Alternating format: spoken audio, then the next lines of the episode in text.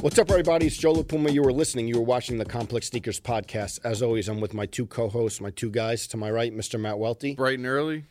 Yep. Very early. No, not that early, but we're here. To my left, Mr. Brendan Dunne. It's early, but it's also late because, Yep. and I'll put this PSA up top as we usually try and do. We're actually recording this episode earlier than you're hearing it. We recorded this a, a week before because I'm on vacation right now, traveling Yes. the world. So, We're Where thinking ahead. We're thinking ahead. Okay? Yeah. So keep us honest. We're thinking yeah. ahead. And if some breaking sneaker news thing happened, you know, Yes. as always, we'll get to it the week after. exactly. Where when he's back. in the world is Brendan Dunne? yeah, where are we going? We going out of country? Just give us a hint. Out of I'm, country. go- I'm going out of the country. Okay. I think I, I think I discussed it with some this people. man's Sky Mile. Are you Diamond Medallion yet? I wish. You know what? Come on. You know what, Joe? I'm not. Are you going to be drinking sake on a Suzuki? in Oh Os- wow, in that's Osaka- where we're going. In Osaka Bay. You like how like He's telling. we just reference about he's me telling- like kind of not not really No, he- divulging my location to too many people, and Welty just um Blew your spot. just uh aired it out to, to, Little to vacay? millions of viewers. Uh, yeah, I'll be on All right. vacation. Yeah, so wow. If maybe maybe we'll do a little bit of work while we're out there. if if the hint is uh, what I'm what he's getting at. Well, look at it this way: if if there's like members of uh, of our audience who go out of their way to travel to those extremes to Mm-hmm. pop up on you, take it as a badge of honor that they care about you. That you think Oh, somebody's gonna fly to? Japan? Yeah, just that's to- why I didn't know that's why I didn't know of that's why uh, you do it. You, no, you don't it's want the fans. I'm just a private person. Okay, yeah, I get it. I get it. Uh, big week this week. Obviously, we're we're forecasting, but this week Tiffany Air Force One release. Have Mm-hmm. Yeah, we just- came ar- have we came we'll- around on we'll them? have- No. No, I still no. suspect I suspect that that opinion of mine won't change due to due to the time of the episode dropping or Okay, recording. I thought maybe. Still cheeks. You know what? Um, Trinidad, in a recent episode of Full Size Run that we were recording, Trinidad James, our beloved co-host, was suggesting that come the end of the year, the uh, the totally biased and out of touch minds at Complex Sneakers would decide that somehow the Tiffany Air Force One was a top ten shoe of the year. And Oh. I, I oh. gotta because because he. He felt the same way about us, I think, selecting the Louis Vuitton Air Force Yeah, One. I But saw I'm- that I'm- take. I'm saying this right now. It's not happening. We're not, and and hold me to it again, please, audience, keep us keep us accountable. I will fight tooth and nail to make sure that the Tiffany Air Force One is no way near the bubble wow, for the top ten sneakers of the year Oh. list. It's going to be a talking. point Here we are in March. Con, Here I'm we are in. March. Yeah. Here, here's the chance to finally address it and then put it to bed forever. Oh my God. What's what's more egregious, if the Tiffany Air Force One makes our top 10 Uh-huh. or the fact that the DJ Khaled Air Jordan Five made the top ten and how high it went? this is an agenda of his. No, it just it's like a, I think a Khaled Five has more. But the Khaled Five didn't make the complex list. It no the on panel. the on the sneaker. The, Oh, I bet um on the panel it'll. I bet the Tiffany will sneak in. We'll, we'll, we'll creep up there. It won't be on our. I promise. I promise you, our faithful audience. We'll see. We'll see. There's some fight. people in that Slack. I, I don't know fight. if we took a if we took a tally. I don't know. It's just you guys, you two. We'll see if it's. I don't think it's just us two. I think other people. I don't think there's that many people who are super. there's into people who like it. Some of our colleagues. I mean, Zach likes the shoe, and that's Ben likes it. I like it. That's three. Three No, versus that's two no, already. no, no, no, no, no, no. And again, I feel silly even talking about sneakers of the year. Here we are in the Yeah. middle of We March. got a long way to go. Recording this at the end of February. A but debate for another You wanna, day. you want to Yeah, know what's absolutely. way better than that shoe already off the top? What? Those. Bam, Oh, bam. wow.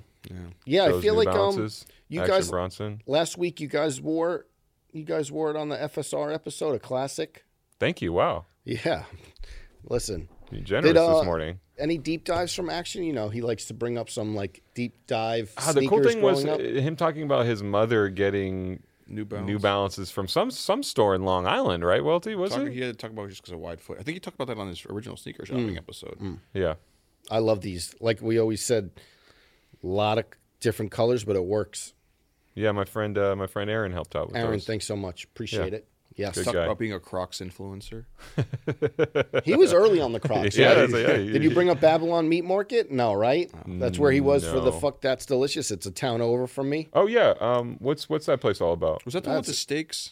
It was the one. The on recent one, it yeah, was, where he two took all the ago, meat out on the street. ago. Yeah, Have you been there, Babylon Meat Market? yeah, yeah. It's a Uh, it's a Yeah, I've been there, but it, that's where the train station is where like we come to the city. So Babylon is like right over from Bayshore, basically two towns over. Pop in Main Street. Any good good, sneaker spots there? No, no, Never have been. no, Um, did you see Babylon, the movie? no. Because this will be airing right around the time of the Oscars, I think. Oh, okay. No, I didn't see that. I feel like you were like a big like Babylon Five guy growing up. And, uh, Uh, no. What? Remind me what Babylon Five is. it's like uh, I guess it was like a fake Star Trek sort of show. Oh. I've no, never seen an episode no. of Star Trek. How's that? I've never seen an episode of Star Really? Trek either. Yeah. Um, what about SeaQuest? Do you guys remember SeaQuest? Sorry, what? SeaQuest? No. It sounds familiar, but I don't remember. We're on fire today. Yeah, wow. We're really bringing. How We're many, ab- do you remember this? Do you remember that? On fire today. Oh, here's a here's a uh, good moment. So this morning I'm coming here, right? Mm-hmm. And I get to where the train station is, and there's a Not Babylon. Not Babylon. Yeah. There's a there's a 7-Eleven there, and I have to make a split decision, saying, "Am I gonna go into the 7-Eleven? No, I love this. am I gonna go into the 7-Eleven Mm-hmm. and get a protein bar and Gatorade, or am I just gonna wait till I get to the office? And Right? eat some of the free snacks that are here. Yeah. So I make the decision to go into the 7-Eleven and get the Gatorade and protein bar. What color Gatorade? Uh, it's like the new one. It's like the There's uh, a new Gatorade out? I like the orange, but I feel like people don't like orange. I thought orange was the It's classic like a OG. more of like it's I forget what it's called. It's like Gatorlyte. It's more of like a sports recovery Okay. drink than the Yeah. original one. Anyways, Gator Fuel. anyways. So as I'm walking out, walk past someone who goes, "Hey man, love the show." Right? Which is always super cool moment, right? Mm-hmm. And as we're going into a long day recording multiple episodes, it was like a weird like Mm-hmm. uh realization moment where it gives you the motivation to do everything we do. Mm-hmm. But if I don't go into the 7-Eleven yeah, you missed and then moment. that interaction doesn't happen. So in the back of my head, it's kind of one of those weird moments where you're like everything like happens on purpose, or Butterfly effect. yeah, where you're like, wow, it's like if I just don't go into the store, I don't have that interaction, and it Yeah. doesn't give me like that. I, not that I don't have the internal motivation, but it gave me that weird internal motivation. you I were needed letting off some steam last night too. What, what type of pull-ups were those? Save the video, please. Oh, it's called they're called butterfly pull-ups. Oh, what does that work? It's just it's just meant to go faster. Butterfly oh, effect. It's all tied. If you're doing the workout for time, it's just you can thrusting. do them faster. Okay. Yeah. that was a late workout for you. Yeah, well, we were we were in the office. We were in the office early Been yesterday, shooting Yeah. nonstop. so had to. You got to cram it in where you can cram it in, right? Yeah, That's the true. makeup. Yeah. Did were you listening to this conversation Welty and I were having about the the value of pull-ups? No, when was that? This was this Morning. morning. No, I wasn't here. I And wasn't, I, I wasn't uh, around you guys for that. Welty and I were talking about running, and you know I'm Yeah, you're a runner. I'm a runner. If if if I'm doing any physical activity, it's running. Hmm. And Welty seemed just generally nonplussed or not, you know, not feeling like that had any intrinsic value to it. I it. didn't say that it didn't. You I- didn't. You didn't. I just said but that it just like just felt like that's how you. what I said was is that I, it's not like uh, just being able to run fast Mm-hmm. or just being able to run itself. Is it an overall gauge of fitness? Because say, and my, my quote was, say it's th- say This is it's, incredible. This is- this is say it's- incredible insight say, into how your say mind it's works. Thirty thousand BC, right? Yeah. God. and you're with the family unit and you're getting chased by a, a saber-toothed tiger, mm, right? Right. Wow. Joe, can you picture it? okay. You know, you can run, maybe you can try to outrun it, but you get to a point where like there's a wall and you have to climb the wall to save your family, right? Yeah. You can just run super well, but you don't have any upper body strength to climb over the wall to bring yourself to safety. Well, if it, it is, You know a- what- you know what's gonna happen? Is it is it dead. like the Space Odyssey wall? Is, you think? are we What if you outrun it though forever? That's not going to happen. But let me ask you this: If you only do the pull-ups, you never ran to the wall. The saber-toothed tiger. who says already- you? Who said you're only doing the pull-ups? Why don't you do both? Oh, that's different. that's that's not, that's That's different. that's that's the whole that's the yeah, but whole you argument just- is doing all of it. No, I'm but not the saying other that argument is have it, one or just- the other. No, I'm not. I'm not saying it's one or the other. I'm saying you can't just focus on one thing. Got it. You can't just sit on a bike forever and just uh, expect to. Wow. Well, look at the conversations that happen when I'm not around. Hey man, these are these are the conversations of like actual value. Are they? Yes. All right. I mean, we could talk about a Drake song, or we can talk about how you're going to save your family unit in case like some like the worst happens. I mean, I don't know which one actually has more value to your life, but Yeah, the saber tooth tiger is really, really gonna. Thirty thousand hypothetical I situation. mean, maybe with his travels. yeah, maybe with his travels. I don't know. He's in some of the, but I'm uh, not. I'm going on not around safari them. for sure. Yeah, I'm not around them. Snowy day here in New York. I, Yeah. brought, I brought out some beaters. Me too. I, I was actually stressed out, being like, "What? It, it's been so relatively nice in Yeah. New York, weather-wise, over the past few months. I feel like I don't have a lot of beaters in rotation now. Like a couple years ago, it would have just been the same dusty white Reeboks, you know, Yeah. crinkled up. But I'm kind of off that right now, and I was like, "What? What sneakers do I wear in the snow in I'm 2023?" disappointed because I have a pair of uh, add some Merrells. They're like Gore-Tex. Yeah. And they're like literally at the bottom of my sneaker stack, and I'm like, oh, it's finally the weather to wear them. But I'm like, if I take them out this morning, like 17 boxes are gonna fall Yeah. over. You didn't do it. No, This is also the weather that it's like not. sn- It's slush. so like yeah, you know the ACG mountain flies would have been a good go to. I didn't bring them out though. I Yeah, brought- that would have been the one. Yeah, I had these waiting at the office, so I changed into them. But I did Black Cat fours, the beaters that you're going to see in the episode before this. Right. Yeah. Um, another thing that I was trying to think about is like the shoe I'm wearing right now. You know, we'll, we'll talk about it in more detail later, but you know, Black Cat Jordan threes with the Jumpman on the back. I'm like, oh, are these old enough to where I have to start worrying about them falling apart? Black Cat Jordan threes. Did I say that? Yeah. Sorry, Black Cement Jordan yeah, threes. yeah, excuse me, excuse me, from the Black Cat man himself, getting course. fact checked over here. But course. like, although there were Black Cat Jordan. yeah, yeah, threes. yeah, Yeah. yeah. But But with the patent leather. Yeah. yeah, I didn't like those. not for me, not for me. But like, I don't know. I'm just like, do I need to go through all the shoes I own and assess which stuff it's time to start wearing? no, I don't think you do that. I think you just You just keep everything on ice. it. You- no, no. You when you wear them, there's a shot that it's going to fall apart. But I think it would be really. What are you going to do? Just keep putting your foot in shoes or examine them with with uh, rubber Maybe, gloves? maybe that's it. Maybe I no, you some, just have to. you You, just have to take the risk. There's some. There's a lot of shoes that I have that I'm worried like, oh, maybe one day it's gonna, or when I wear them, it's gonna fall apart. But I think if you go through them, But do you think that there's grail level stuff that you have Yeah. Now that is starting to get old enough, 15, 20 years old, that if you don't wear them for another five years, that first wear may be something where they crumble? yeah, and that's why I think I curbed going back fully for shoes that will fall apart, grails. That you know, Yeah, yeah, no point. Yeah, they're, you they're don't re- go back and get those old I, shoes. I did a lot. I did a lot, be the lot in the last few years, but it's just it, it's there's no point now, um, which is like interesting because a counterpoint of like getting the shoe. You know, we always talk about how if you don't get the shoes in your size, then it doesn't count going For back. collecting, yeah. But if the, if you're collecting them and they're not, you're not going to wear them. What's the difference? If they're going to fall apart and you just want to have them, you just want to bring them out of the Mm-hmm. Look at look yeah. at them, and be like, I have these. Here's a here's a I guess a great uh, Does it involve a saber tooth tiger? no, but um, I mean you could you could substitute a saber tooth tiger for an actual tiger. So you could, Okay. you, you, you, you, could you could you could sub it for a car that's chasing you down the street. Or Whoa, yeah, this is my real life, man. Yeah, You're trying to give me flashbacks here. A car was can- chasing me down the street. outrun it and go down an alley where the car can't go. I mean. Actually, when I'm driving the Mini Cooper, I could go down the alley. I could No. do a 180 handbrake turn and just slide in there. I would Sorry, find I would find a Walter, Anyway, what was the situation you were setting up here? Is this present day or are we in 30,000 BC? No, I mean, well, anyways, I think you should be prepared for any situation in life, regardless of anything. Thank you. so many, Yeah. so many nuggets of wisdom. Anyways, RIP, our friend Gary Warnett on the complex sneaker of the year discussion Yep. videos.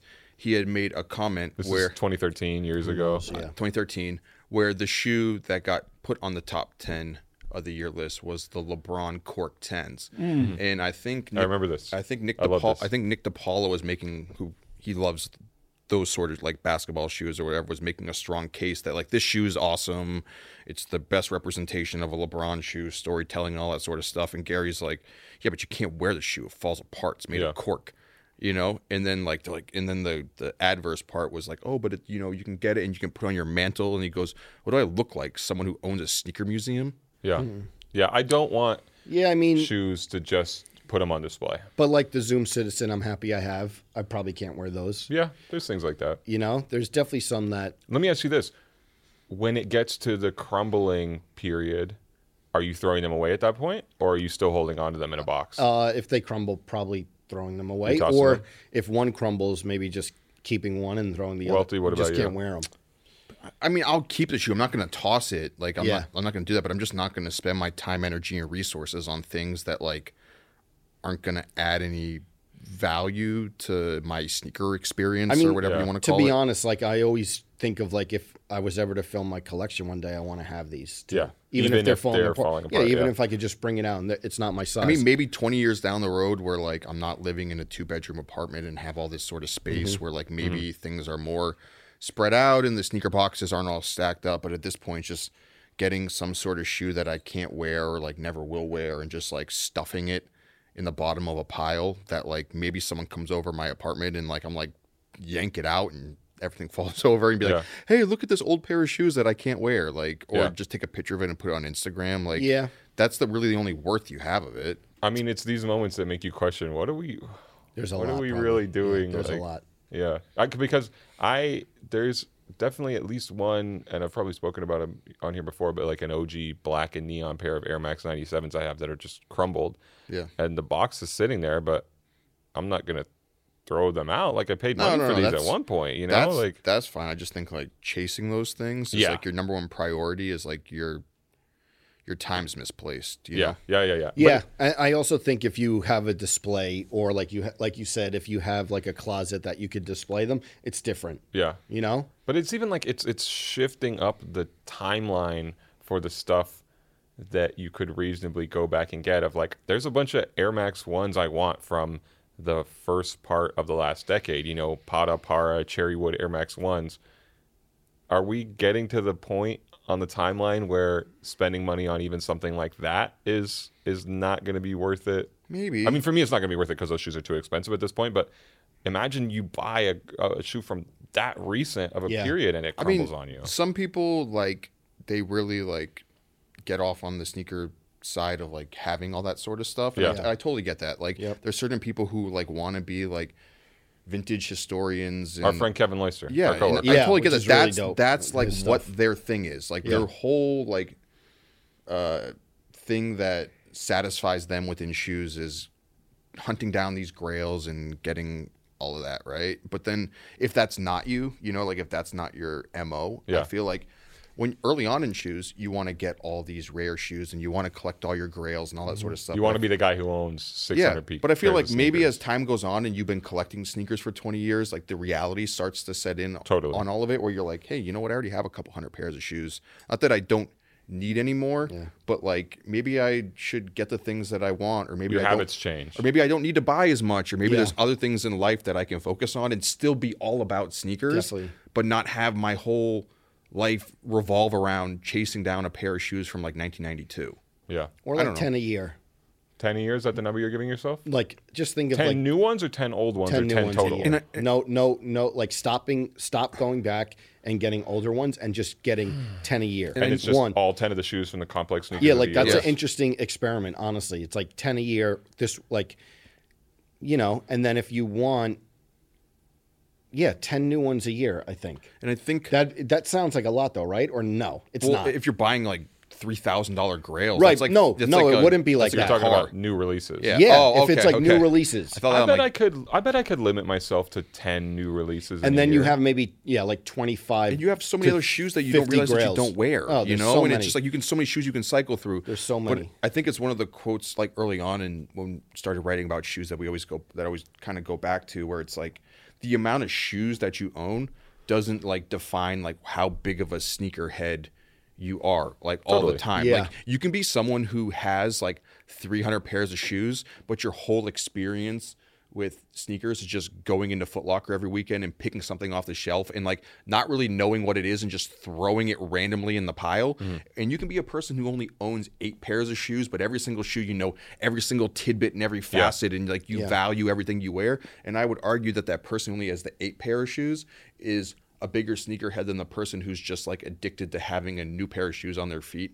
Uh, I don't, I don't know if I would like you. You could argue it. You could argue anything. You will argue anything, which I get. But I don't know if it's like split down the middle. Thing I would say for us though, like for me, I guess where it's like tough is like buying a pair of shoes for an episode outward facing. It changes everything. for work. Yeah, like I may only wear them once or twice, but I know it's for an episode that like means a lot to, to me. And Yeah. especially we feel compelled to wear different pairs Exactly. every week. But it would be interesting week. to do 10. Like, you know, you throw in like a new Salomon, you throw in these, you throw in a Jordan that you really want for the year, a dunk that you really want for the year. Uh, should we do that challenge? How would we do that? I mean, have you kept track of how many new shoes you bought this year already? I think I don't think I bought more than. And you can't go back and get so older ones. That's the thing. New releases. Yeah, I could I could do that. That'd be interesting to do. Maybe as we get older. We're certainly getting older. Yep. Yeah, but we're still here. Yeah, we're, we're, we're still here. We're not going anywhere other than occasionally on vacation where Yeah, I am now. which But um, enjoy. um, you know who else is here? We have a very special guest with us today. I, I kind of made this comment a couple weeks back Yeah, I about know, we need more exactly. execs on the show. You know, we need the, the head honchos, the captains of industry in this thing to come by. We're still missing somebody big from Nike. Okay. A lot of the other brands have given us their time, and we have somebody today who's giving us his time. Absolutely. Our guest on today's podcast is an executive whose expertise led him to hold titles of the president of event ticket juggernaut StubHub before going on to become the senior vice president of the U.S. arm of eBay. In 2019, his latest job brought him front and center into the sneaker marketplace when he took over as chief executive officer of StockX. Today, we dig into all the recent headlines, the state of reselling, and more with StockX CEO Scott Cutler. Scott, welcome. Thanks so much for joining Awesome to be here. a lot to get into, but first let's uh, start with what everyone's wearing. One of my favorites you have on. Nike Craft, Tom Sachs, Mars Yard 2.0s. You My, my these- snowshoes for today in New York. Wow. yeah, some, you know Tom Sachs wants you to beat them, so You didn't, you didn't want to break out the actual Tom Sachs snowshoes? Oh, right, the overshoe. The Oh, yeah, overshoe. yeah, yeah, that's right. That, would- that would have been better. yeah. You had these on courtside at a jazz game recently, right? Yeah, actually, yeah, it's a good point. I did just l- just last week. The uh, the bear showed me a pair of customized sneakers that he had. I was wearing them. That's a good call. Yeah, yeah, yeah. We were paying attention. Yeah, Yeah. yeah. Are you? Did you wear these to Curry Favor sitting next to the Tom Oh. Sachs guy? Yeah, they claim No, he's I the Tom know. Sachs guy. Yeah. Oh, is that right? You didn't know that because it's not a real thing. No, I didn't Yeah, know that. yeah. There's, exactly. there's there's this narrative that my co-host has uh, kind of put out there that I am the Tom Sachs guy, or that. Oh, really? I'm Okay. Such a giant Tom Sachs fan. So That's a lot of pressure to kind of pick the right thing to wear today, you know. But Can't go wrong with those. Can't Apparently. go wrong with those. apparently you did it right. Um, I, I my only like thought was just again like we spoke on earlier, not um, not uh, getting my sneakers too messed up in the snow. So I'm wearing an old pair of beaters, uh, Air Jordan Three Black Cement, Jumpman on the back. Classic. Uh, I changed my shoes as I came to the office. I did not wear these in the snow. These are the Action Bronson New Balance Collab 990 V6. That, that came in for you? Yeah, they came in. Shouts to Aaron. Mm-hmm. Shouts to Action. Well, see what you got? Uh, these are friend Frank Cook, uh, Saucony Jazz 81. I think I like his insole. It says I just need to read it. no, taking your shoes off. Yeah, I know Getting these cozy. don't. Make yourself comfortable. Yeah. We have a guest, though. We Quotes do on have the a- inside. I just, we want do to, have a I just want to read the quote. It says, "I know these don't go with all my school clothes, mom and dad, but I still need them." Seventh grade Frank Cook. Beautiful. Thank you for uh, I, I will tell you something about the Jazz, though, is that I the Jazz, my- the basketball team. No, the, the Sauc- shoe? no Okay, Saucony, yeah. Saucony Jazz. I ran my first marathon in a pair of Saucony Jazz, and I trained in the snow, and it's a great snowshoe. Really? Really? It's a great, 'cause it's a great the- shoe to run in, the- and I the tread actually on the bottom? So lo- I ran the Seattle Marathon in those, and it's a great, it's a great running shoe. What, Wow. what was your time, if I may ask? Well, I, I my goal was to beat a 330, and I ran a 319. Oh, Would you run in these right. now? No. What's that? Would you run in those now, a marathon? I would actually I would. It was a great. I mean, I trained. I would train massively in those. I had no injuries, and it was Interesting. great. It's a great. It was a great running shoe. What's your go-to running shoe these days? Um, you know, I've been a Asics guy for a long time Mm-hmm. for for marathon training. Kayano or Uh, the gel kind of the 2018s and 2030s. I mean, just Mm. Yeah, go, yeah, yeah. go back into those. But um, You yeah, like the I plated the shoes, like the carbon carbon fiber plate in there? You like Well, that? like or the, is the that like, like, the va- The vapors, the Yeah. new The- the vapors. I've, it's run, like- I've run in them, and that's it's, it's great. It's light and they're fast. Um, but I'm not I'm not setting any speed records these days. Okay. Kayano was a big cross country shoe for yours truly as well. really? Yeah, Asics big. Okay. I you know since changeover, Air Max 270, but um Not an exercise shoe. no no. But my first, as we talked about before, I was a, I was I was big into running and track, but I ran in tigers of all things When I was a kid, Onitsuka. my spikes were tigers. Did Wow. you did you get Red sold them by Phil Knight directly? I don't know. It's a I good, know, It's a yeah, good. It's a 'cause good you- question. but I just remember it was a it was a blue, like a royal blue and white tiger, Wow. and that was that was the spike to have. yeah, and you grew, like well, you mentioned you you may have gotten a pair from Phil Knight 'cause you grew up in maybe, Oregon. Maybe right? so. Maybe so. I got to say also, I'm impressed by the marathon time. But before you came on here, we were discussing the actual practical use of marathons. And I didn't. I didn't say. I said what I Oh, said is that getting there's a ahead it. difference between this. All, all we go off it is that if all you do is run, which is you me. yeah. all you do is run, you don't build up any physical strength, then like the running's almost like for not For in his not. opinion, not my opinion. right. Not my- Runnings for not. If you can't pick up hundred pounds off the ground, but you Oh. can run a marathon, it's oh. like. Yeah. are you Tell real- him the, are you tell really him the fit? story about Oh, the don't- saber No, tooth don't- tiger. no, no, no. Please don't. I'm just saying, if you can't pick up, a- if you can't take out the trash, something heavy, you can't help your your cousin move his couch, but you can run a marathon. It's like I'm not saying the marathon isn't impressive. It's just you need to be able to do both. That's all. All right. That's all. Yeah, you need. I mean, yeah, you need to be fit physically, but Yeah. uh, running a marathon is uh, taxing on the body. Yeah, for those of us who do it well too. Yeah. Yeah. So, you know, pay your respects. Let's see you deadlift. Yeah, see, all of a sudden he does he does some deadlifts, and now he's Seth Rollins. All right, enough right. of that. We got a lot of stuff to get into. Digging into your history a little bit, you know, I saw StubHub, which obviously everyone's super familiar with, but I want to ask, like, how did like StubHub and, and that role prepare you for like what you're doing now with StockX, and and maybe if you could talk about the StubHub days a little bit, and you know the knowledge you got there, and, and maybe like how you applied it. So, I originally came across StockX on day one, the very first press release. Oh. And pr- prior to StubHub, I had been spent almost a decade at the New York Stock Exchange, mm-hmm. then StubHub, and then and then eBay. When StockX was launched, uh, Josh and Greg and Dan put out a press release saying they wanted to create the next new marketplace based on the principles of the New York Stock Exchange, StubHub, and eBay. Huh. And Who were um, they targeting? and I sent a LinkedIn message to Josh, and I said, you know, at the time I was CEO at StubHub. Uh, I said, "There's one person in the world who knows exactly what you're talking about, and uh, I'd love to invest, which said, I, "I'm which I did, and I'd love to help you." And I had, you know, been an advisor of sorts uh, to them for for a few years or three years before I before I joined. So. Um, to me, it's always StockX is serendipitous to aspects of my career, but you know, specific to to to StubHub, these are all marketplaces. They're all two-sided marketplaces, buyers and sellers. I came into StubHub after 17 years of its history, and um, and it was and it was and it was a time where um, I felt as though coming in, there was a lot of things that I learned from the exchange that I could apply to StubHub in the pricing of, of tickets.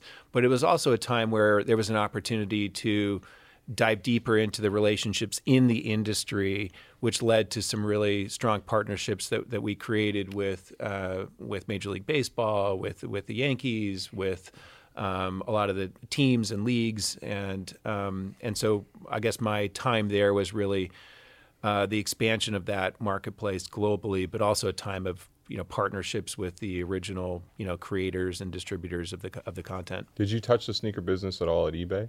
I ran all uh, North American marketplaces, so Yeah. across all across all categories, and Yeah. so in that you know in that in that capacity, you know oversaw the entire the entire marketplace. Yeah, I just wasn't sure if at that high of a level, like how much you were aware of, you know, what eBay's goals and targets were in sneakers, or what the the tough points Yeah, were. I mean, yeah, I mean, again, all of that was was under my uh, under my purview at the time for a brief period of time. StubHub then reported up to me when I moved over to eBay because eBay obviously owned StubHub. Yeah. and um, you know, but what was what was interesting, I guess, when you compare and contrast, you know, StubHub to the a listings based marketplace, uh, eBay. Was just more that even at that time there was eBay tickets and there was StubHub. Um, StubHub being an organized, structured marketplace where here's the event, here's the section, here's the seat, here's everything you need to know. You can get in and out of buying a ticket to an event very simply, easily. Whereas if you went into a listings based experience, you had to do all the work to try and find the same thing. So one instance you could buy it in a, in a second, Yeah, the yeah, other you had to do the work. And so that was kind of a similar analogy early on, I guess.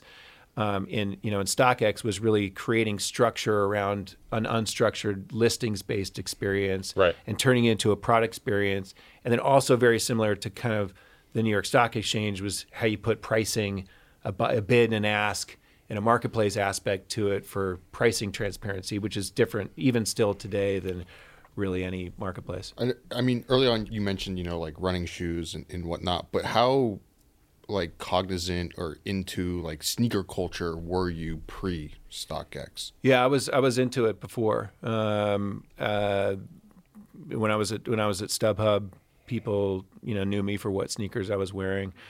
Um, I I I I go you know date my own history way back to the pre Jordan era. My uh, my first pair of sneakers that I could never get was the Adidas Top Ten, and that actually was my first sneaker that I bought when when I could. Was that go for playing buy it. basketball specifically? Yeah, it was for playing basketball. Yeah. And I actually was sixty four dollar sneaker then, and uh, my parent we couldn't afford it, so I, I had to I had to wear ponies. Yeah. Undertake. Fun fact: the Undertaker's first uh, good shoe, Adidas Top Ten back in the day. Well, I mean, that Those was the expensive, that yeah. was the sneaker, and then you know, so you know, even as a as a kid, I played basketball. I ran sneakers, shoes, and I guess in the shadow of of in in Portland, it was always you know kind of part of my life, but. Um, I was very familiar with, with, with sneakers and, and an enthusiast prior to taking the job. Yeah. you know, during that time at eBay, I think it was almost like a year and a half or so Yeah. when you got that title. But it was like 2017, and I feel like 2017 was it was right when like the 10 was releasing and things like that. Did you see some of like the releases during that year and that time at eBay that you- wanted to even more like explore more sneakers because that was such like a big year for releases, or or what? So you know, it, it, when you when you look at marketplaces, I think one of the one of the challenge in marketplaces is that a listings based model is you're selling one thing at a time, and so it really represents one item from a seller. And there's a ton of friction to sell a product in a listings based experience because you've got to upload an image, a description. Uh, you know, you, do there's a lot of work Yeah, to create that. fill out a and if you're fields. a yeah, and if you're a buyer, you've got to do the same. You've got to search through all these things. And so releases per se on a platform like that aren't really a big driver. Got it. You know, essentially have been better known for used things and used items, but one of ones.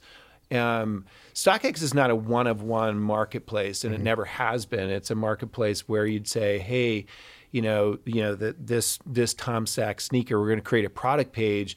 And all you have to do to sell or buy against it is say what you're willing to buy and sell it for. I don't, I don't have to do any work as a seller or a buyer, but it's very structured, and I can get in and out of that experience very, very quickly within seconds if you mm-hmm. really wanted to.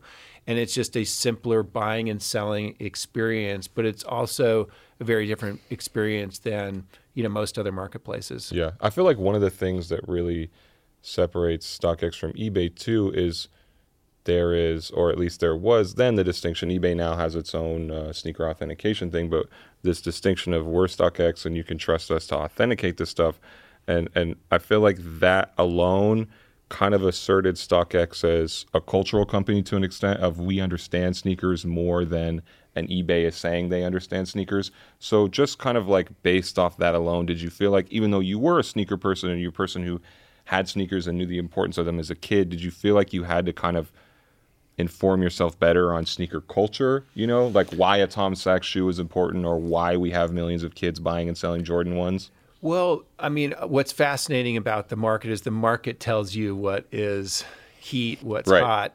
And so, particularly as a marketplace of current culture, StockX should always reflect that Yeah. uh, in terms of what something is worth, what something should trade for. And you know what I thought was innovative when I first saw it was more actually the pricing aspect mm. of the of the product because you know I think you know kind of before StockX came around there you had to do a lot of work to really understand what's the value of this of this item and then all of a sudden we you would had just go to Flight Club, right? Like back in Yeah. the day to try and figure out how Yeah, much or the Nike t- barometer. Nike Talk, like Yeah, buy, Nike buy, Talk. sell thread. but anyway, so but having that place where you knew something, what the value of that was, and you could look at it in a price histogram, a price chart, say, oh, this is actually what this should trade for if I'm Yeah. buying or selling it. That was big innovation at the time. Yeah.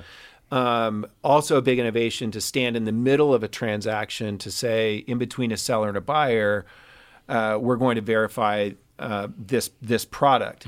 That's not possible in a marketplace that's peer to peer, where the marketplace does nothing to stand in in between the buyer and the seller, which is still mostly the case for almost all marketplaces, Sure. even still today. So both of those aspects together led to a uh, a platform that was highly recognized and still recognized for I want to go to find the price uh, guide Right. and what the value of a product is, and then I actually have a seamless buying and selling experience that's trusted, has a high degree of trust relative to other opportunities. Was yeah, again the founding principles of what StockX you know would become. Yeah. How much do you think that previous CEO and co-founder Josh Luber, being someone who was super into the sneaker space, I mean, obviously he had the Campless blog where he mm-hmm. Mm-hmm. was Yeah. really invested in the sneaker culture, lended that credibility to StockX within sneaker culture. Yeah, I think if you were to talk to you know the other co-founders, because there's a group of of founders that um, you know that started the company. Uh, Greg Schwartz, who's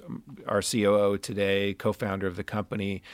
You know, I think um, at that at that time with Campless, uh, Josh did have a lot of credibility, and, Yeah. and and still has a lot of credibility. Came in um, as the person who is going to be the front man for the for the story. And you know, I think obviously Dan Gilbert was was involved in founding uh, the company as well. But you needed somebody to be out in front that had credibility in the sneaker culture um, as the company was really starting and, and growing. Yeah. But again, did you feel like you had to kind of figure that out when you came over, you know, just in terms of like the sneaker for me? culture aspect? Yeah. Oh, no, no, not at all. Because I mean, to me, marketplaces, relationship with sellers has really been just part of my, you know, part of my career for a while before it. Yeah. A you know, kind of a different, different group. But I also worked really closely with Greg and Josh as they built out the company in the early days to say, hey, here are the things that you might want to think about from a product and a tech and operations perspective, because I had seen things at massive scale all the mm-hmm. way up to the New York Stock Exchange in terms of what it takes to run complex systems at scale. Um, and so, yeah, I wouldn't have been like OG cred in sneaker culture at that time, but um, you know, I had uh, a real deep understanding of marketplaces and how you know they need to operate. What were the things when you first got there that you were like, we need to fix this, or these are the things that StockX need, still needs to figure out? Well, I mean, if you look at the, I mean, the last four years have been an amazing growth journey for StockX. Um, we've expanded around the world. I think when I came there, we had four authentication centers. We had just opened up London. Now we have 14 authentication centers around the world, uh, in faraway places, Australia, Tokyo, Seoul, places in Europe. We just opened Mexico City. Um, and so expanding globally was obviously one, and then and then expanding to the scale in which we're operating today. You know, we're we're just coming off of a, a record year of, of, of trades, record year of revenue. But when you look at the, what that takes to support that, you know, we're verifying over a million products a month Yeah. uh, on the platform, and the, the operations to be able to support that experience, that simple experience, or that promise Sure. that we give to the both buyer and seller globally requires uh, significant investment in in the technology and the platform and the infrastructure to support now a globally scaled marketplace business. You talk about the verification process and like um, how you know I think that it's it's tech driven, but obviously the biggest thing is also human driven. Like how hard was that during the pandemic to like the human aspect of the verification process? So the verification process has, has been a part of StockX since the very beginning. It was just simply the premise that um, we wanted to have a very consistent buying experience on on StockX, and so we needed to stand in the middle of that transaction, and and wanted to create a model to verify every product, and and so that was always the founding principle at StockX. In order to do that at scale, you know, the verification is a is a is a process, and so it's a process that's both the people at the center of that, the authenticators, as well as AI and machine learning on the data of what we know about that product coming in, as well as all the decisions about how we get that product and get it to the consumer quickly. Um, scaling during the pandemic, you know, we were um, obviously, like a lot of e-commerce, uh, growing incredibly fast, uh, and the stimulus uh, was spent in many respects on asset classes like sneakers. Yeah. And during the pandemic, we opened up operations um, in faraway places with teams that we had never been able to meet, facilities that we couldn't go to, and on the culture and on the technology backbone of StockX. And we and we grew. More than half of our team members today were hired during the pandemic, and so we had scale all of that um, during a time of exceptional growth and exceptional global growth. And that was also sort of a balance of frontline team members uh, there in our in our authentication centers, as well as managing a remote workforce during a crazy time of the of the pandemic. So it's like this, you know, the boom associated with stimulus, but also the challenges of operating a global company in the pandemic. Yeah. You mentioned StockX not really being like the one-off um, sneaker experience, kind of like eBay is, but I feel like one of the pain points I've heard a lot of like buyers and sellers kind of uh, mention is that when it comes to like rarer shoes, when it comes to StockX and it's like an Air Jordan One release or you know a Nike Dunk, it's like that sort of stuff can get um, authenticated by anyone who kind of knows about it. But if you someone sends it an old Nike SB Dunk or like a PlayStation Air Force One or like a Air Jordan sample that you're trying to verify, I mean, I mean I've talked to people at StockX where there's so few people within the actual StockX ecosphere who can like actually look at that shoe and tell you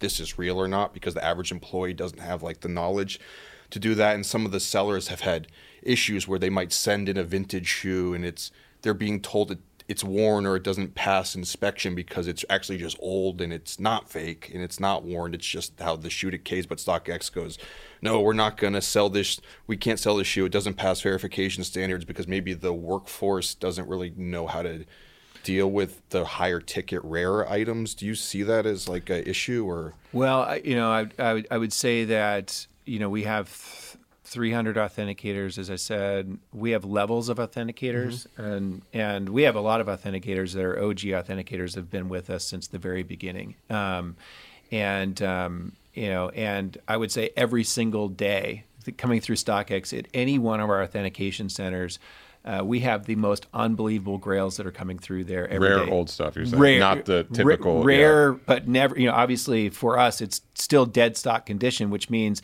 the box has to be perfect. Mm-hmm. There can't be manufacturing defects. It can't be worn. It can't be used. It has to be in its original condition. So we will reject items for failing verification that doesn't meet all of those standards. Um, and so, yes, you might have that original rare. It might be crumbling. It might be in a damaged box, and it would get rejected by StockX for not meeting our verification standards. Um, and what I will tell you 100% is that that sneaker that's going to come through the authentication, particularly when you're talking about a sneaker that's, you know, $500 to a thousand or more, which we're seeing every single day Yeah. um, it gets reviewed by uh, our most senior authenticators. And if it might be something that's super rare that we haven't seen for a long period of time, which again is not going to happen that often, um, we you, you can call any of our OG authenticators. They'll they'll either look at it or they'll be working as a team to figure to figure it out. But it is a rigorous a rigorous process. I think if there's complaints about it, I think people don't like getting their sneakers rejected. Sure. I mean, they they don't like the fact that hey, this didn't meet the standard, and we're rejecting a sneaker. And last year, I mean, just last year alone, we rejected 330,000 sneakers for over a hundred million dollars, you know, worth of of transactions that could have gone through, but they failed our verification standards, and that's again where we're trying to set the standard for what dead stock would be, and it's mostly because this is what the buyer expects. If you're in a one of one scenario, you might be able to show that buyer, hey, here's all of the imperfections associated with that sneaker. Hmm. And you can have a conversation with that buyer to say, okay, I- I'm going to accept that scratch or I'm going to accept that dent or I'm going to accept that wear if you're selling a one of one items. But when we're just essentially saying like, this is a sneaker that is in its original condition, that is the 100% expectation, hard, not even a scratch. Yeah. Do you feel like sometimes it's a little too tight? Because I feel like there have been times when when I've sold stuff and it's like a little stitch is like a little bit off, and it's just a slight manufacturer defect, and I'm like, does the buyer even care about that?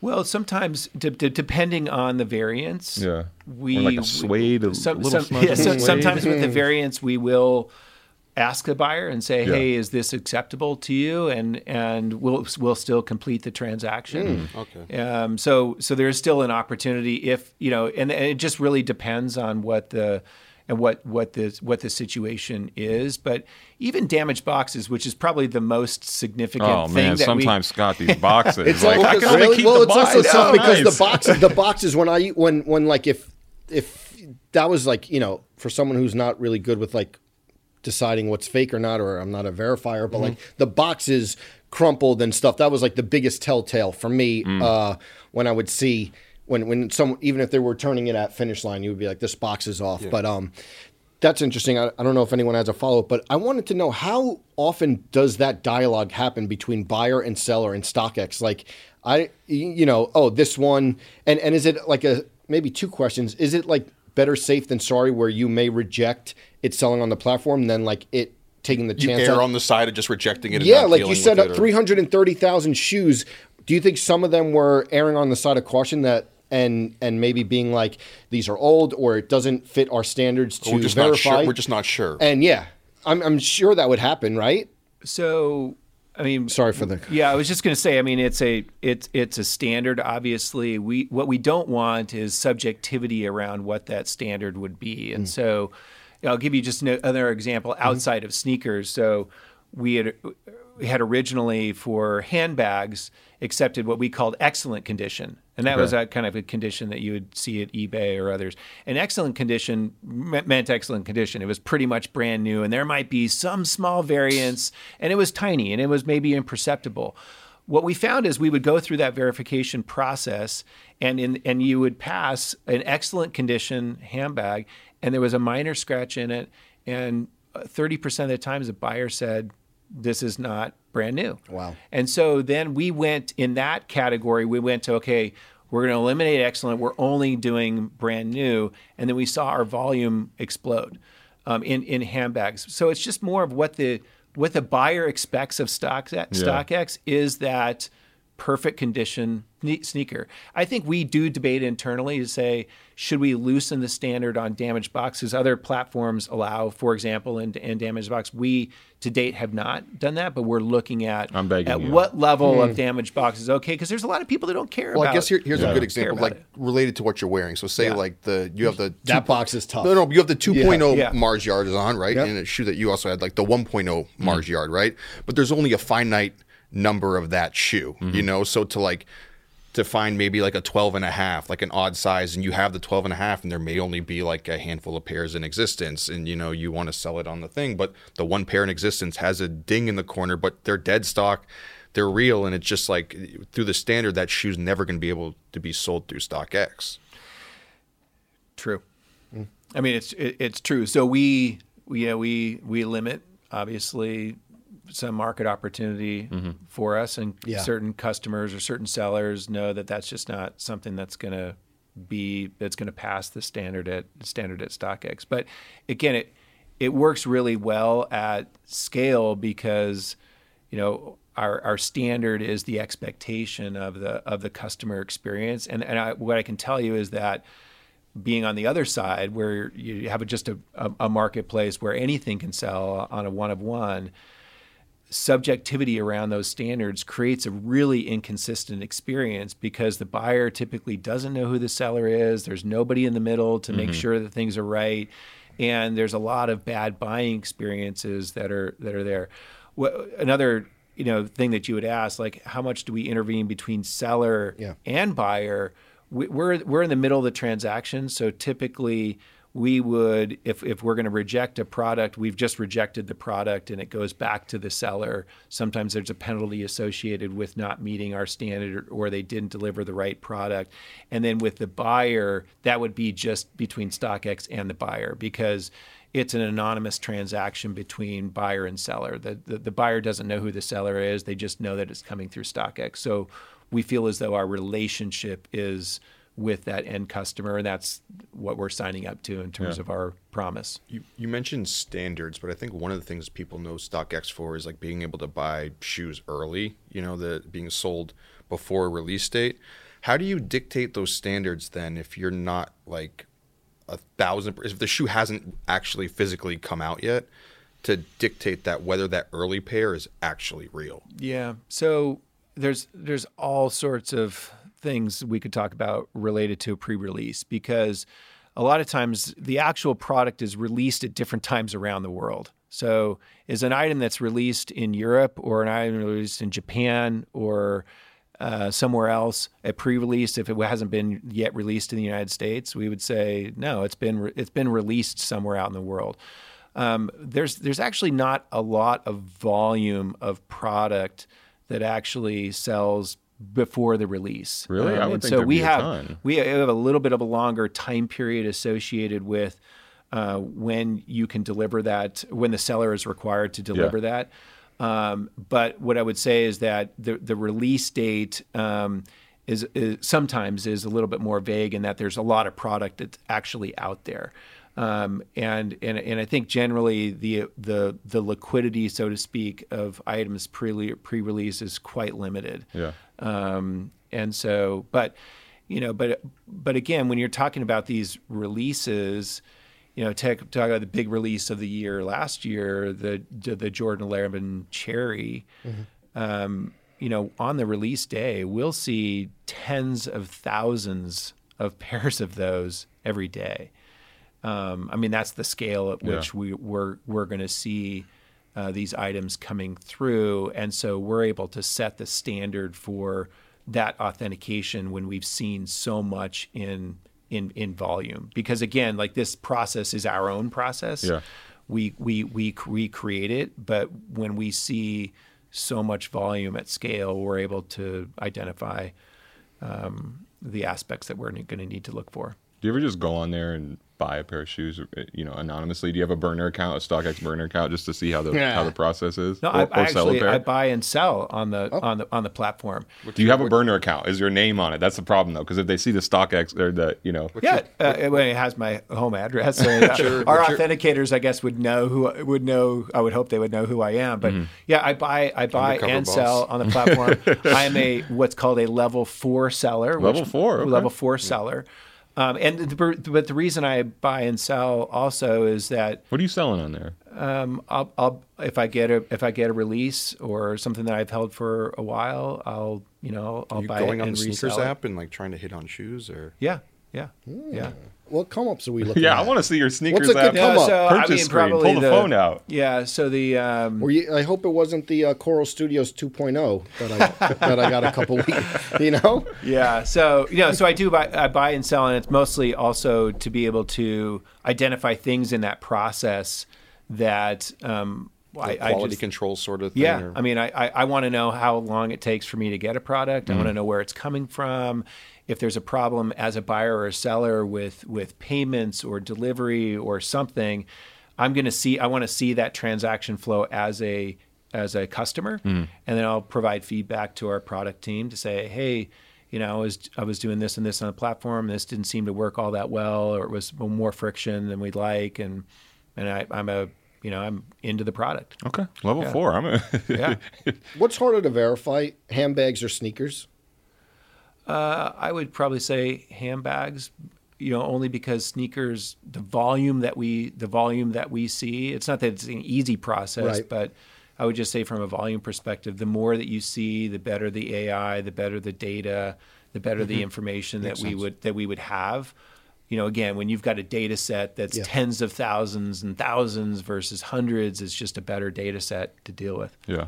Scott, I feel like one of the things we have to talk about, the- things that people come to this for, is this lawsuit with Nike. Sure. so, Nike sued StockX last year. Originally, it was over this NFT program that you guys had, and then Nike amends the complaint and they add in all this stuff about fake sneakers.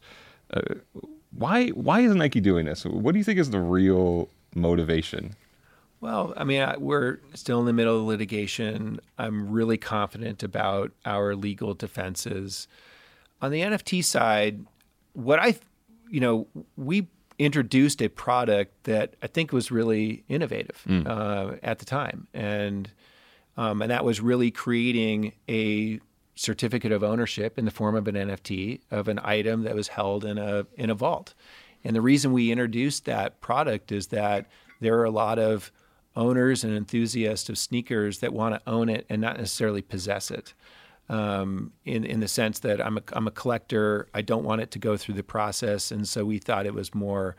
Uh, it's economically friendly, it's environmentally friendly, and it was how other assets trade. You don't actually have to physically possess it. Right. The use of an image associated with that to describe the product, I think, is at the core of at the core of this. And we still believe that we had the right to say, "Hey, this is a, you know, this is the product. This is the picture of the product, and it's in the form of a certificate of ownership in an NFT." And that was the original uh, basis, I, you- believe. Of but the, you easily could have just taken the picture off of it and created just like a, a form of ownership that didn't have involved the shoe, the picture of the shoe itself. I mean, everyone knows what it is, and you could have had a picture of the shoe just on the website that redirects to it without saying you own that image. Well, for for fair use of uh, of, a, of an image, we use this on our product page. Uh, Every single product page Yeah. shows you what the Well, I mean, item is. So it's you, just you could use it in, in that aspect, but not have the digital ownership piece be the, the shoe. You know, well, yeah. The digital ownership represented the right to possess the shoe, and we just said this is what the shoe is. So What about the fakes part a- that Nike brought in afterward? So, do you know? Do you yeah. know about this? Like how they're actually doing this? Like I know the first part of it was they were saying they were pairs of the Bred patent Air Jordan One that they acquired on StockX that were fake. Do you think that Nike was buying and selling them to themselves, or do you have any insight into how that happened? So, I mean, I think that part of the story around verification I'm excited about is just the the extensiveness and the thoroughness of our process around verification. I mean, Yeah. and as I've said before, we we verify every single product. Mm-hmm. Every single product goes through a rigorous multi-step inspection process. We want to make sure that that customer gets the product that they expect to be able to deliver, and we've rolled out additional protections where if in the event in the rare instance that we make a mistake mm-hmm. that we have a promise to our buyers that we've got your back and you get your money back in that in that instance and For those specific pairs that Nike bought, do you know if they planted those on there? I, d- I don't I Is don't that a know. is that a theory? I mean, to me, it, it was something that popped up when the lawsuit first had that aspect to it. that- questioning it online. Like, yeah, how do they if, if basically get- that was the, the easiest way for Nike to do it would be to list a pair and then buy a pair of fakes on StockX.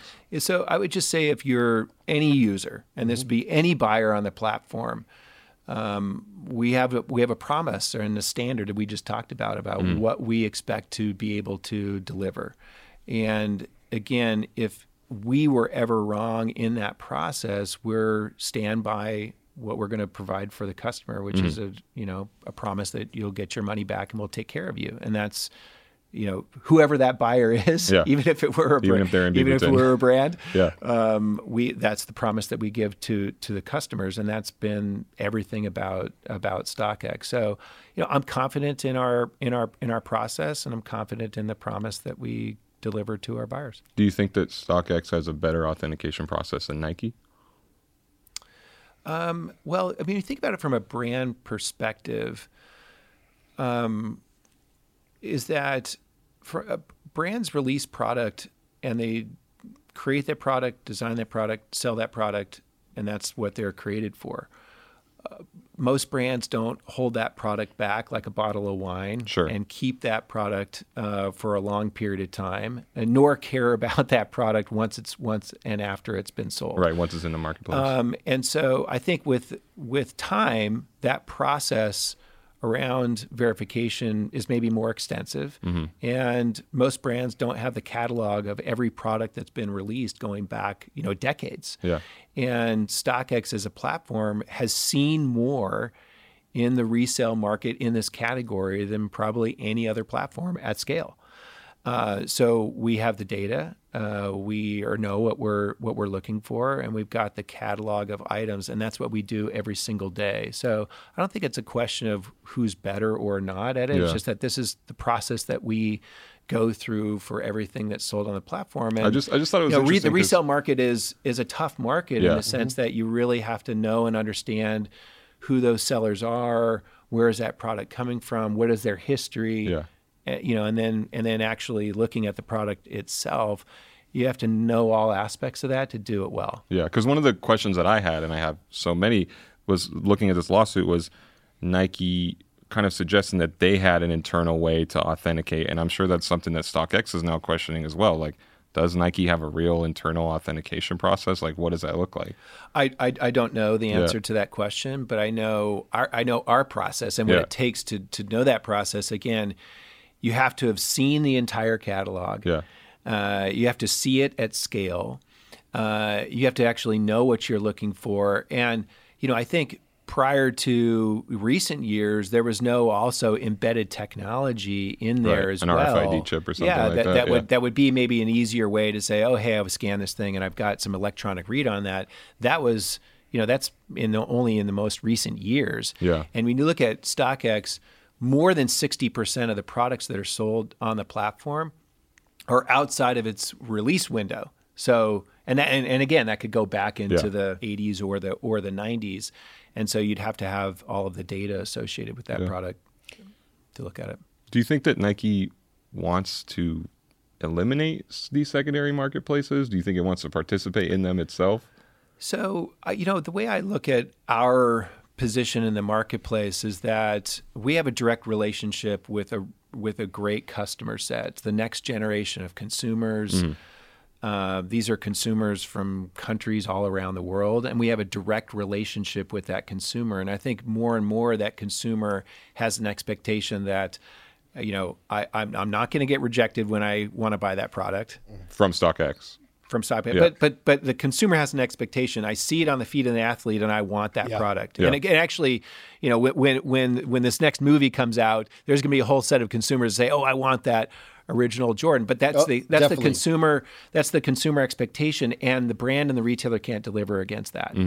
Um, and so that's the reason that we exist is that this product isn't generally available anywhere else and it's not available anywhere else in a structured trusted way not even from the brand. So I don't view us competing with the brand, but actually providing a real good indication for the industry Yeah. in terms of. But do you think the brand is- wants to compete with you? You know what I mean? Like, You know, I, I, I think I think brands are focused, and I think this again, this is across all brands, Yeah. not just you know, not just um, those in the sneaker business, but you know, brands have had to move into a digital world, which means they need to be really good at app-based commerce yeah, sneakers uh, app. mobile, uh, and you've got to be able to deliver that against a global customer base.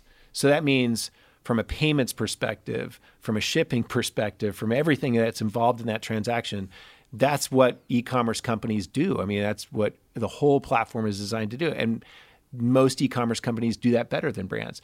And so brands are now saying, "Hey, not only do we have to be digitally omni-channel, we also have a direct relationship with the customer." Mm-hmm. Well, if that customer has an expectation that I can get access to that product at any time and I'm willing to pay variable prices for it, and you have to deliver that experience, marketplaces is probably the place where brands yet don't exist Yeah, because of the fact that prices are variable, inventory has to be always available, and that's not really in the DNA of any brand to to to do that. Um, do you think Nike could?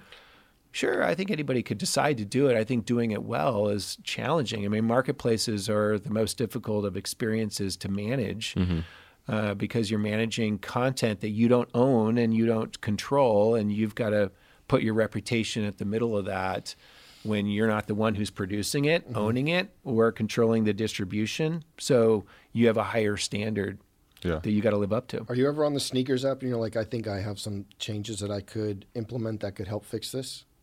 Or make releases, not fix it, but make releases go smoother?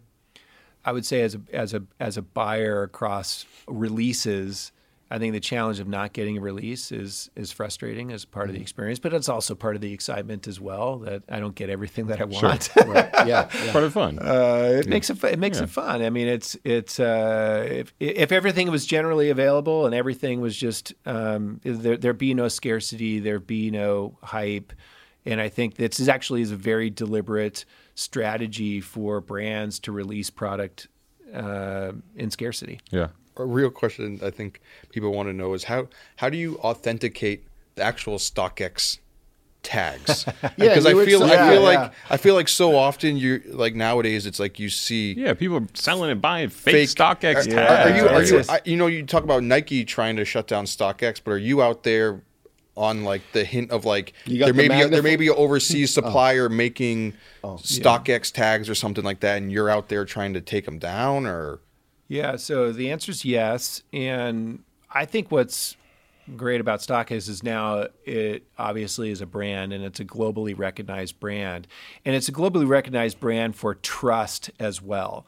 And so when a sneaker has a StockX authentication tag, whether or not that's it's it's a real tag or not, there is a higher sense from the consumer that oh, this is like a legit uh, product. And so we have uh, brand protection folks now that we're looking at those, you know, those tags and where those tags also might be uh, duplicated and there's counterfeit tags that, that exist out there in the world. Um, and we're looking at all sorts of different technologies as now our own brand to sit there and say, oh, how do we uh, make sure that we can understand the provenance of that tag associated with that sneaker or that other collectible item. Um, and as you know, on the back of uh, of tags, also there's a there's a QR code on there that's actually linked to that Scan it. to yeah. that to that product. But I think we're looking at other, as other brands are, you know, as we're a brand, looking at other technologies that we can use to make sure we know, again, the history of that tag. You Yeah. ever have the urge to just step out with the tag hanging from the Mars yards or no? Have you ever worn Not- the StockX, kept the StockX tag and went I, out? I have a number of sneakers that I keep the StockX. Do you wear it out? on. I do. Okay. I do. I mean, it's Okay. Yeah. Maybe maybe it's a bit of a commercial, but All right.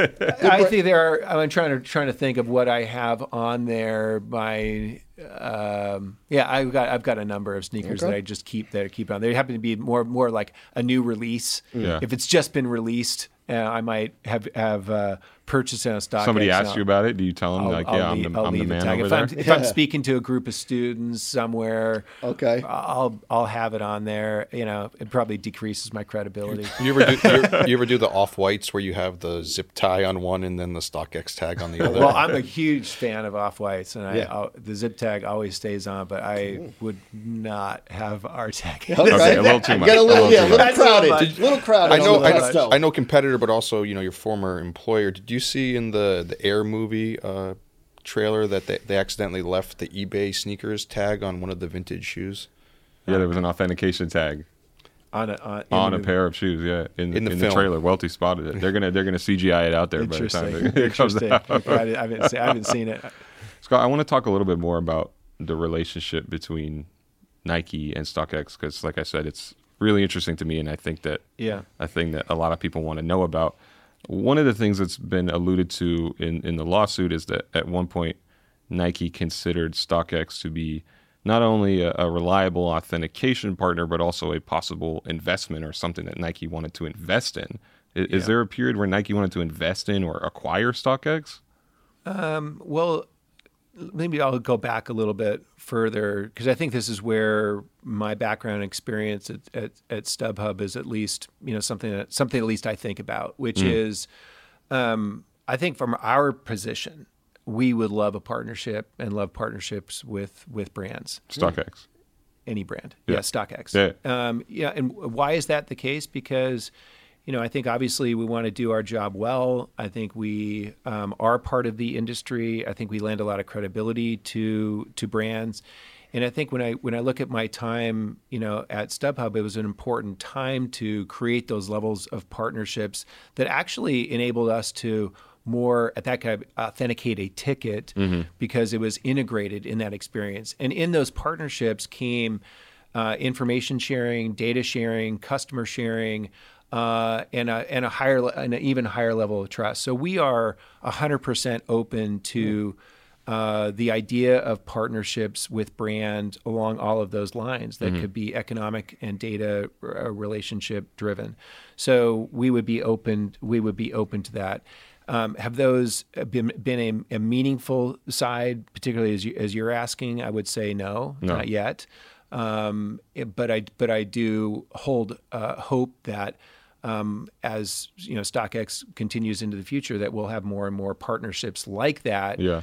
Because of our reputation for essentially what I believe is upholding the brand promise as well. That we're here to protect the brand itself. I mean, we want our customers to get the product that they expect, which would be protecting the brands that are sold on our platform. It was just a surprising thing because I had never heard that before, and there was this illusion that maybe Nike was wanting at one point to invest in StockX. I, d- I don't think that's ever been. I don't think that I don't think that's ever been a discussion, Yeah.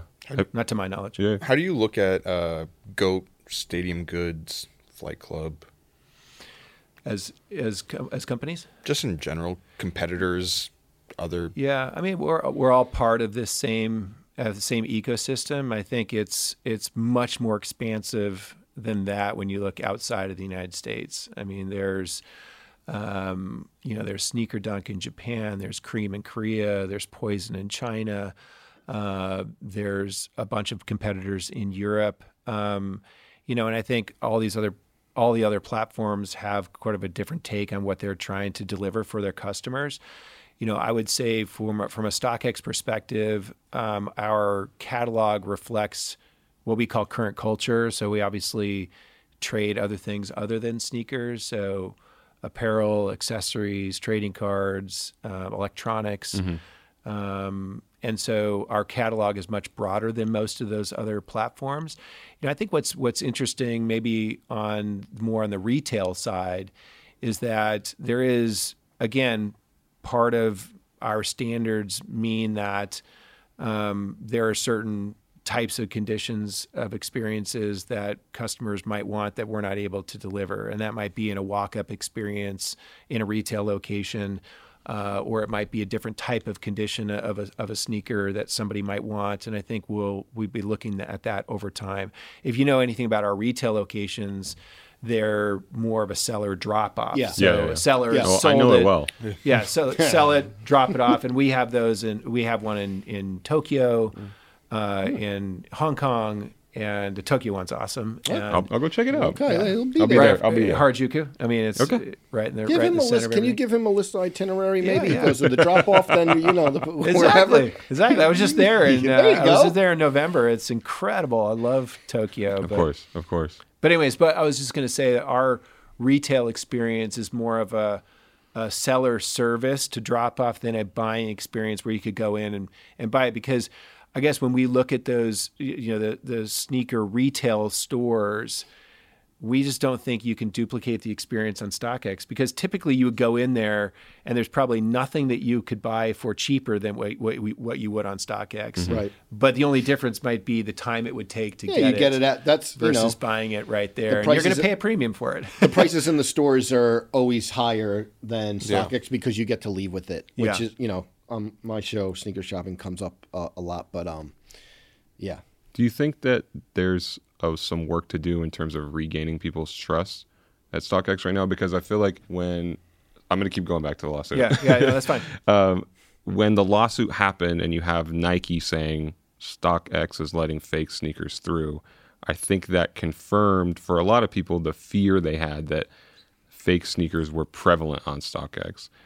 And to me, I've seen it damage the reputation in terms of like how much people have confidence that they can go there and get a real shoe every time. Do you feel like you have work to do to rebuild that?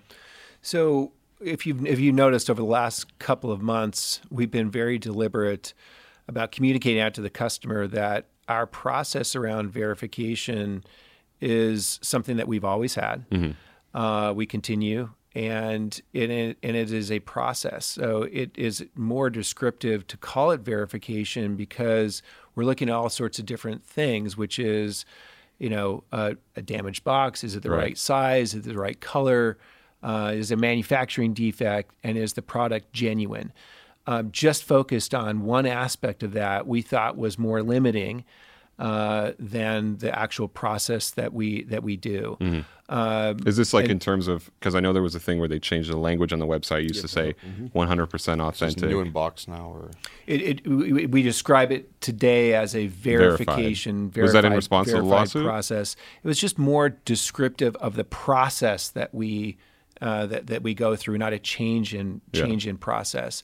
And I it felt like a thing that happened in response to Nike saying there are fake shoes, and then it was like, wait a minute, nobody can really guarantee that 100% of everything on the thing is authentic, right? We've, I mean, we've we've disclosed out there publicly, um, just just like I said earlier, the number of products that we were that we reject every single year. Yeah. um, and we've been very transparent around around that. We even actually include the top reasons for Yeah. that rejection, which if you looked at that uh, manufacturing defect, wrong product, wrong size, are all rank higher than whether or not a product is genuine or Right. not. But this isn't about the ones that people have rejected. This is about people being worried that fake stuff is Yeah. getting through, Yeah. right? And Yeah. I think I think even early on when Josh was pressed on that, when people would say, you know, you say it's 100% authentic, and he would be like, you know, well, it's 99.9% authentic, but even if it's 99.9% authentic, if we sell a million shoes, that means there's still X amount of Yeah. Product out there. Is that the way that you view Yeah, it? I would or- just uh, you know uh, the way I would describe it when you when you look at the scale of the platform again over a million transactions in a month in the rare circumstance where after all of that process that we've gone through if we have failed the customer in that in that rare instance mm-hmm. then we're going to make it right mm. and I think for us to be able to describe a process of here's all the stuff that we go through to verify a product and if we, in the rare instance, have made a mistake, we're going to make it right. That is sort of our, you know, promise to the to the buyer. Uh, Do you think the buyer believes that right now? Um, I think among marketplaces, uh, StockX has the highest standard for what that means, um, and you know, and I, and and I think that's what we have got to continue to reinforce and Yeah. and and stand behind. So the fact that we might be questioned uh, about that for us again is just more of a call to action of the importance of the role that we play for the customer in protecting that experience Yeah. and that's what our entire brand stands for What what happens internally then when you know a fake like a fake fake shoe gets through not wrong size, wrong color, et cetera, mix up in there like so. A bad one. Yeah, an authenticator Oh. authenticates a fake pair of Tom Sachs Mars yards and then sells it, and now it's a whole fiasco because I know we get it all the time. You know, where people in our DMs and mentions saying I have this issue with Oh. StockX, et cetera, et cetera. So, but um, what happens when that yeah, do you Yeah. go to the authenticator and try to figure out what ha- like I'm sure you know who authenticated the shoe, etc we, we, we, we have an entire chain of custody that knows exactly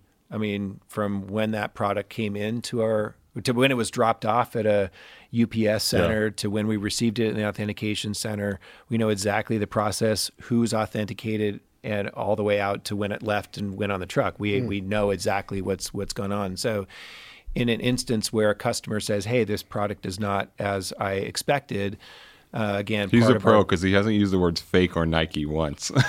well, I mean, I'm just saying, so, so across everything. If, if Yeah. a product, anybody that says, "Hey, this product," you know, it, if this product is fake Yeah. or this product is not what I ordered, but just we're solely so- get that. solely but solely just talking about fake shoes. Not not talking about not what I expected, et cetera, but just the fake. Like the worst of the worst happens, you sold or you authenticated and sold someone a fake pair of shoes. Yeah, in that in that in that process, so the buyer would buyer could contact us, and it goes right to our customer service, and as part of our buyer promise, which we put prominently on our website, they send that uh, send that sneaker back, and they get their they get their money back. Yeah. Um, and so and in but the behind the scenes of Yeah. that is that we're doing a full breakdown of that product, and when we get it back, we'll actually look and see um, who authenticated that product. We'll go back and look at that. The actual authenticator, each one of our authenticators, by the way, they're they're measured by how well, like quality of what they do. Do you have like a three strikes rule or something Well, like it's that? just or- it's just more like those. Uh, you have to remember those authenticators. Their heart, their soul, their everything they do is to make sure that they've done a great a great job, and they're super passionate. They love what they what they do. When any of a product that is ever rejected by a customer, it goes back to that authenticator to say, "Hey, you authenticated this product. We're able to look through it, but they look at that. So it's not just this this uh, this this black hole. Yeah. Like it goes back to an individual person who authenticated that product, and so our team takes a ton of pride uh, in in in that in that uh, in that effort. And there are all sorts of technology and controls, Yeah. you know, around to make sure that they can do that job better. Um, but but again, we're you know anytime that happens, we're gonna we're gonna look at that product. But the but the buyer doesn't have to worry about it because there's there's there's we're gonna have their back and they're gonna get their their money back. Um, and that's again that's the promise. Is StockX agnostic about the gray market? Because I think that one of the reasons why maybe Nike is concerned about things like this is StockX can play a part in this process that we all know that happens, but a lot of stores won't ever acknowledge it. Is that shoes get backdoored, right? I own a sneaker boutique and I got a bunch of limited product from Nike and instead of selling it to my customers, I'm going to do the easier thing and make some more money and sell it on StockX. Does StockX care about that? Do you think that Nike cares that that's happening, like this gray market stuff? Because I know Nike is invested in in you know monitoring the gray market or shoes that get backdoored and things like that. Do y'all care about that? Well, you mean do we care whether or not a product is backdoored? or Yeah. not? So for for us, we wouldn't know. I mean, Yeah. we, we, we wouldn't we wouldn't know.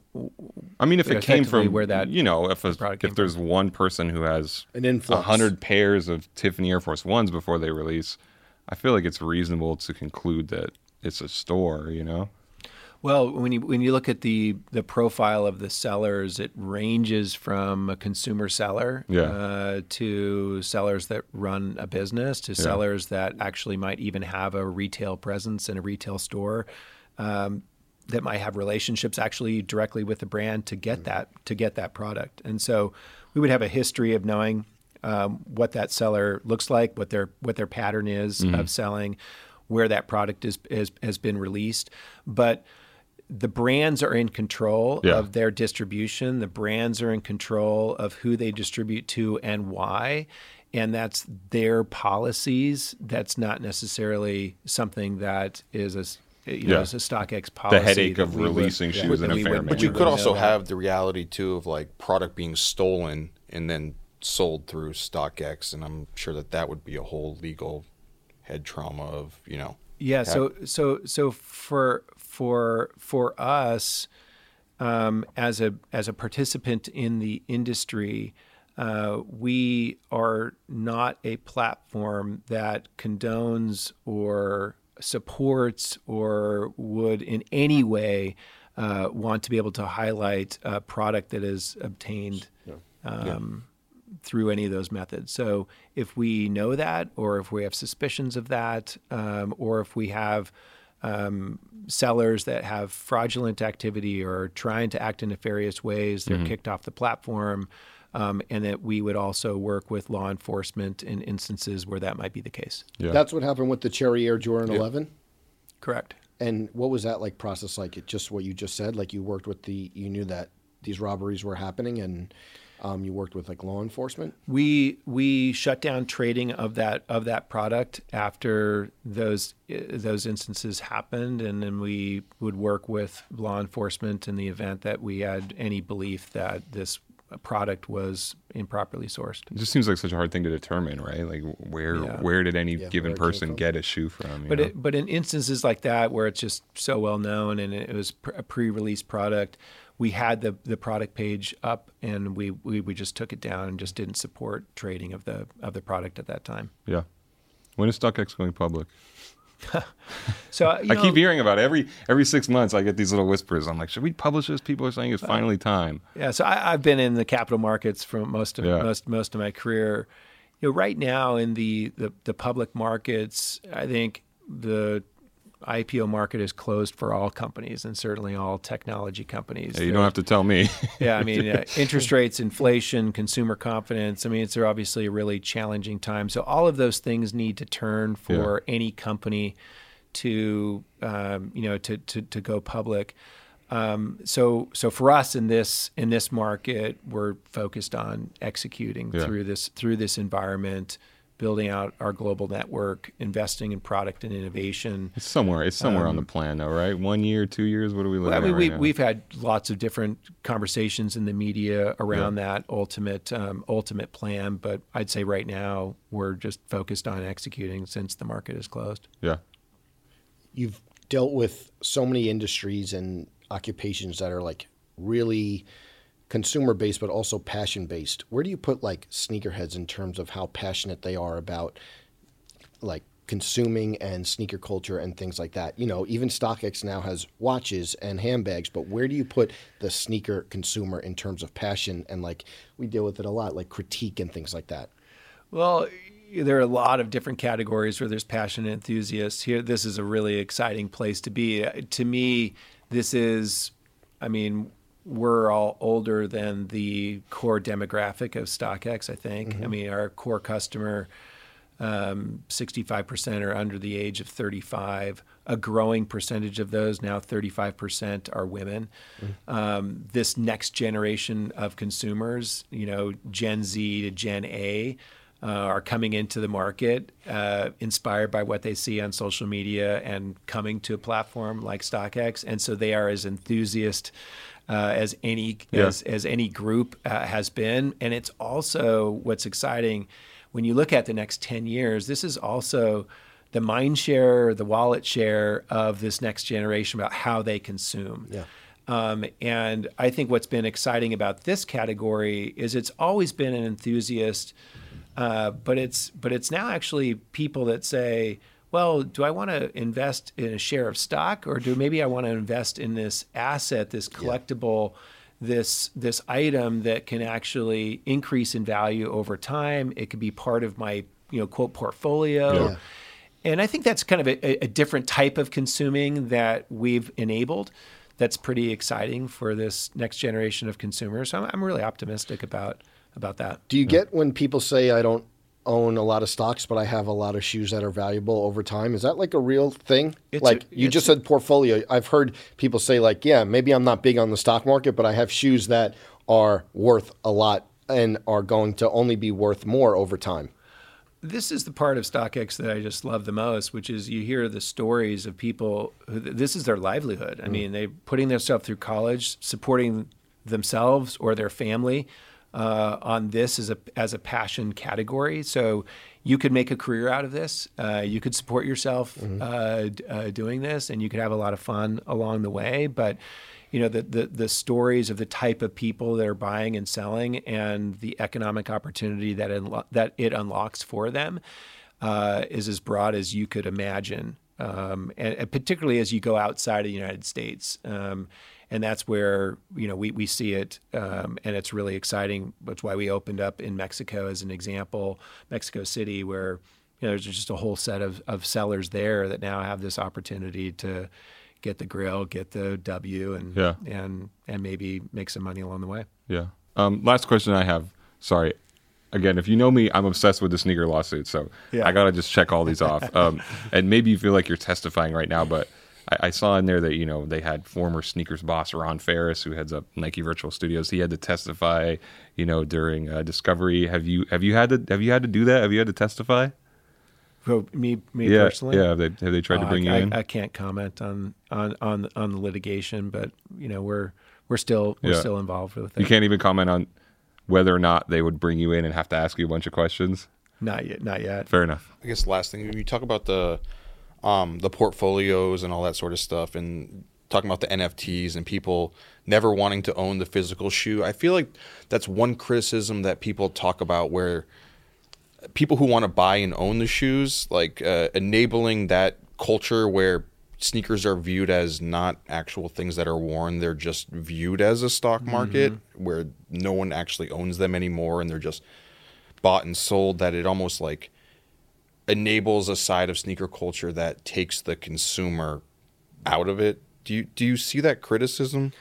Yeah, I, I, I get that as a as an argument, but I guess what I would say is that you know the the sneakerhead who's got that collection of boxes in the closet um, is is effectively holding on to that asset as a as a quote trader. At some point in time, they might decide to uh, to sell that item, and they may never even actually look into the box and know that it's that it's there. And there's people that own thousands of pairs of, of sneakers, and I don't want to put any shade on the, the the folks that hey collect and they're collecting it for value over time. You know, I think as we looked at what we wanted to try and enable, however, is that the transit of for those types of individuals that want to consume or trade that way, the transit of an item when you don't want to actually um, show it off or Mm-hmm. you just want to actually trade it, why have it fly around the world, go through all this process when you can just have a certificate of ownership around it? And so that's, I think we would really just wanted to enable a more efficient way to to do that for that type of customer that that's what they're trying to achieve. When you talk to your old friends at the stock exchange, do you ever say like, you know, I used to do, I used to trade stocks, now I trade sneakers? And when you have to contextualize, what is this stock StockX thing? No, I mean my a lot of my team that worked for me is still there at the at the New York Stock Exchange. I keep in touch uh, with them. I think they a lot of people in the exchange space um, appreciate what we're what we're trying to do because they actually understand innately what a live real time marketplace looks mm-hmm. like. Yeah. And even actually for those on the derivatives or the commodities side who say, well, this is actually how oil trades. Oil mm-hmm. barrels don't move around the world for traders, they stay in the same place and you're trading a contract. So actually, I think that part of my career mm-hmm. understands deeply some aspects of Yeah, what we're yeah, trying yeah. to trying to accomplish um, as well as you know those that are just the, the sneaker enthusiasts. But I mean, there's a whole side to this that financial markets have figured out, you know, a long, long time ago that we're you know just now ca- catching up to. Yeah. Scott, really appreciate you coming on. Appreciate your candidness. And Yeah, uh, I mean, again, uh, we he's very excited to- when we have CEO. Yeah, you know, Appreciate it. You know, Yeah. You're, you're a busy man. These people who run these companies, like I said, these captains of industry, they're busy people. So when they can come down to our level at the Complex Sneakers podcast and talk to us about what's really going on, we so appreciate that. Definitely. Thanks, man. Appreciate you giving us uh, your time. Thank you. All right, everyone. This has been the Complex Sneakers Podcast. We hope everyone has a great weekend. Please like, subscribe. We will see you next week. Our producer is David Matthews. Our associate producer is Jillian Hardman Webb. Audio editing done by Haley Choi. Special thanks to Jen Stewart, Shiva Bayet, and Haley Choi. The Complex Sneakers Podcast is a production of the Complex Podcast Network.